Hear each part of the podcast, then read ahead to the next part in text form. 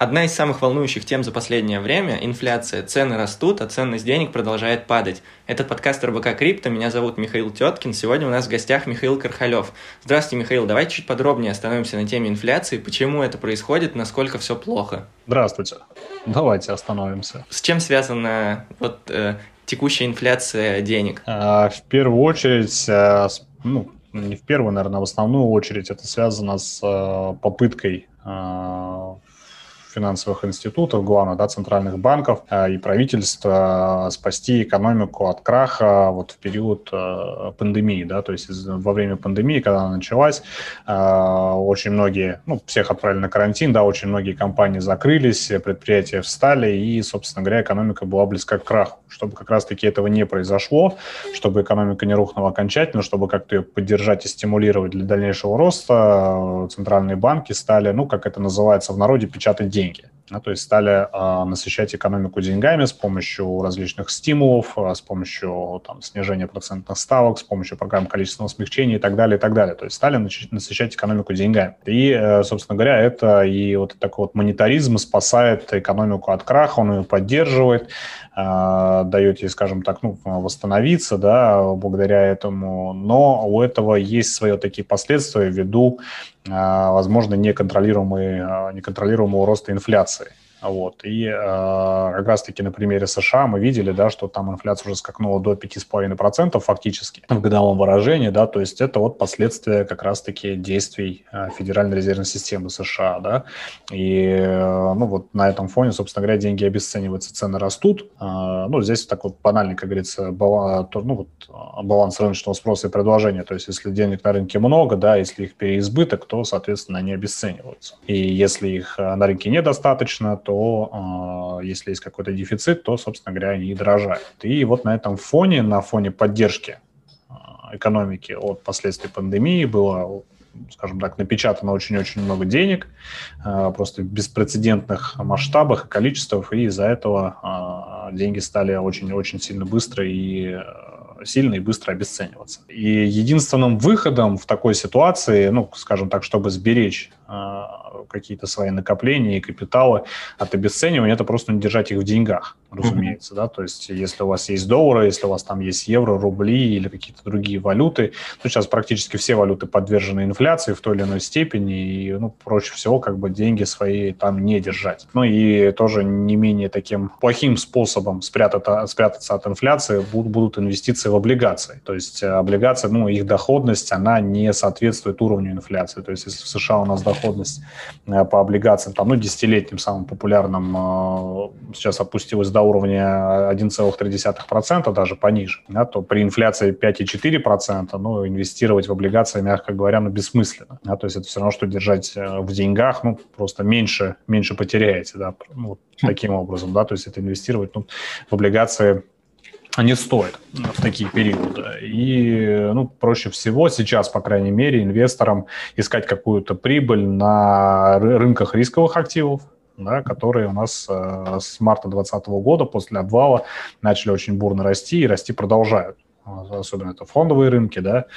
а, сырьевые рынки и, ну, как, какие-либо ETF и так далее, и так далее. То есть, ну, в основном все это никак не связано с какими-то безрисковыми инвестициями, то есть такие активные инвестиции. Получается формирование портфелей, а, перекладывание кэша куда-то во что-то, что, ну, сможет отбить хотя бы уровень инфляции там, в 5,5%, 6% и выше. Ну, все, что там будет до 10, 12, 15%, это уже э, покрытие инфляции и какой-то доход. А нет ли какого-то, если мы возвращаемся, опять же, вот этому печатанию денег, а нет ли какого-то элемента пузыря в этом, того, что эти деньги так просто вот, если со стороны обычным людям кажется, что эти деньги просто берутся из ниоткуда, и там, типа, напечатали еще там 3, 3, 5 триллионов долларов, какие-то, может, параллели появляются там с кризисом там 2008 года, когда вся эта система была основана ни на чем, как оказалось, вот этот ипотечный пузырь. Нет ли здесь какой-то взаимосвязи? Ну, взаимосвязь в определенном смысле есть, но а, здесь проблема в том, что других путей решения таких проблем, масштабных, масштабных и глобальных в мировой экономике, их, собственно говоря, и нету. А как раз-таки вот а, Великая депрессия да, в США там, в 30-е годы случилась исключительно потому, что а, не было вот этого монетаризма. То есть вместо того, чтобы насыщать экономику деньгами, их, по сути, оттуда изымали. И случилось то, что случилось. То есть ну, просто тяжелейший период э, в истории США и Европы в том числе.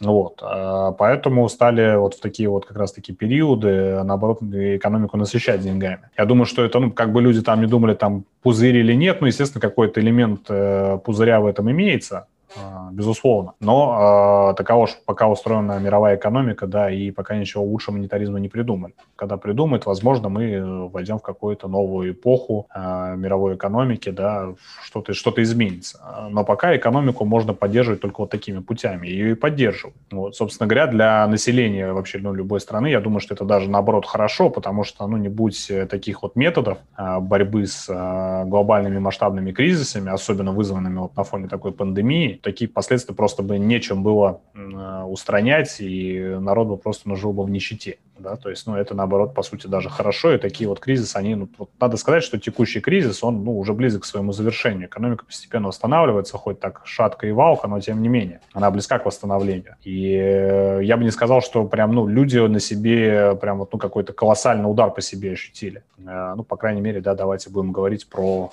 западные рынки, да, учитывая то, какие стимулы там были. И э, если бы этого не было, то, ну, я думаю, что этот кризис бы затянулся лет на 5, на 7, если не больше, да, если не на все десятилетие. И люди бы, собственно говоря, сами э, и разгребали бы его последствия, собственно, ручно.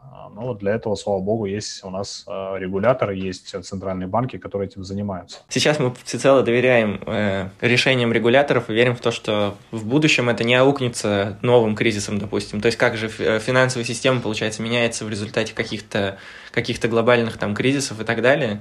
То есть э, нет ли каких-то опасений того, что там через, я не знаю, там несколько лет все вот эти стимулы и триллионы долларов аукнутся чем-то серьезным? Ну, я думаю, что в теории, естественно, это возможно, это возможно в теории, да, но у нас, а, не забывайте, что растет а, не только количество денег в системе, да, выброшенных. А вообще 2020-2021 год стали просто рекордными в истории по приходу на рынок новых участников ритейл-инвесторов, обычных людей, и в том числе на российском рынке это у нас были ну, просто какие-то невероятные, колоссальные, э, какие-то рекордные данные по э, появлению инвесторов в стране, да, ну, вот таких вот маленьких, да, как мы с вами, но тем не менее. И э, вот это вот все, все то, что происходит, допустим, на тех же самых финансовых рынках, на фондовых рынках, я бы не сказал, что там ну, раздулись какие-то, ну, невероятные пузыри. Да, эти пузыри, они появились в результате того, что появилось больше участников. Соответственно, появился высокий спрос. А если есть высокий спрос, значит, рынки-то, собственно говоря, и растут. Угу. Да, здесь ничего такого сверхграндиозного я не вижу. Да, есть определенные проблемы, да, есть там пожар на денежном рынке, да, который, собственно говоря, к инфляции ведет в США в том же самом.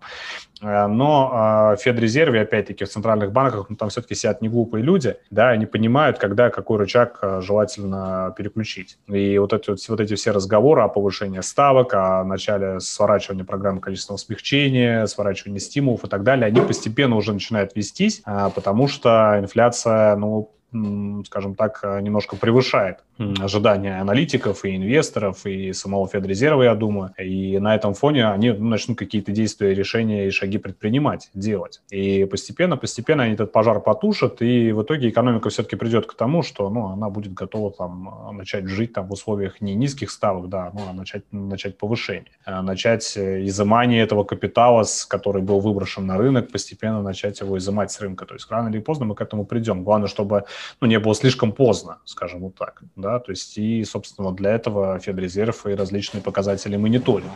Как только они придут к пониманию, что да, пора сворачиваться, они будут сворачиваться. Так, но если мы возвращаемся к теме того, что вот сейчас мы живем в условиях инфляции, которая пока что растет и растет непредсказуемо даже для финансовых регуляторов, вот у нас есть деньги, да, мы сегодня уже обсудили, что не нужно хранить их в кэше там или даже покупать облигации, но вот если мы в текущих условиях постараемся составить какой-то инвестиционный портфель, ну не просто даже инвестиционный, а можно сказать э, портфель против инфляции, который хотя бы бы мог э, там, допустим, там 5%, 7% в год давать доходности, понятно, что сложно говорить о гарантированной доходности, но все же, вот что в него может входить, какие активы и, может быть, даже в каких процентах, в соотношении в каком? Ну, в любом случае надо всегда составлять, составлять диверсифицированный портфель, как ни крути, там, будь то инфляция, не будь инфляция, да, там низкая, высокая значения не имеет, а, потому что ситуация на рынках происходит разные, да, сегодня у нас все растет, у нас везде инфляция, а завтра что-то пойдет не так, и инфляция там перейдет в дефляцию, да, и у нас все, все, все попадает.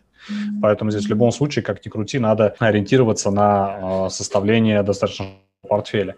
То есть, э, ну, безусловно, как бы основным э, у нас основными инструментами защиты от инфляции, от инфляции в текущих условиях, по крайней мере, являются рисковые активы. Э, это фондовые рынки, да, то есть это акции каких-либо компаний. Здесь, наверное, по предпочтениям, кто что любит, это могут быть технологичные компании, технологический сектор, да, может быть, это ну, там, более какие-то крупные корпорации типа Procter Gamble, да, то есть, ну, там из ритейл-сектора и так далее. То есть э, совершенно здесь вот, э, наверное, особой роли не сыграет то, куда вы хотите инвестировать. Просто нужно проанализировать те компании, в которые вы хотели бы инвестировать, ну, чтобы сделать правильный выбор, чтобы не получилось так, что мы с вами не то, что инфляцию не покрыли, да, а еще и в убыток э, поработали. Ну, то есть акции, разумеется, золото в условиях инфляции, золото – это первый ключевой, основной защитный актив, да, и ну, какие-то, может быть, еще драгоценные металлы, тот же там палладий, платина, который сейчас в дефиците, но который очень активно используется там при производстве э, литий-ионных батарей для тех же э, электромобилей, для всех наших гаджетов и так далее. То есть сейчас достаточно дефицитный рынок. Опять посмотреть какие-то ETF, может быть, на отдельные сектора, да, то есть, ну, не знаю, там на производственный сектор, может быть, там на, на китайский рынок. Сейчас, кстати, достаточно интересно посмотреть, потому что там был такой регуляторный кошмаринг технологических компаний, не только, кстати, крипторынка, но и технологических компаний. И основные индексы и крупные компании сейчас достаточно так хорошо в цене просели. Поэтому, ну, это такой вот маленький китайский кризис, и я думаю, что стоит стоит присмотреться на э, китайские корпорации, на какие-то китайские, может быть, даже ETF и так далее. То есть их тоже потенциально можно включить в портфель. То есть здесь нужна диверсификация не только по каким-то, э, скажем так, направлениям, секторам, э, нужна, естественно, еще географическая диверсификация, то есть э, американский, китайский рынок, можно российский рынок, пожалуйста, европейский рынок, чтобы ну, с разных рынков посмотреть, включить свой портфель. Э, золото и, естественно, какие-то валюты так или иначе, ну, они должны быть в портфеле, можно даже немного облигаций, то есть это для такого, скажем так, ну, уравновешения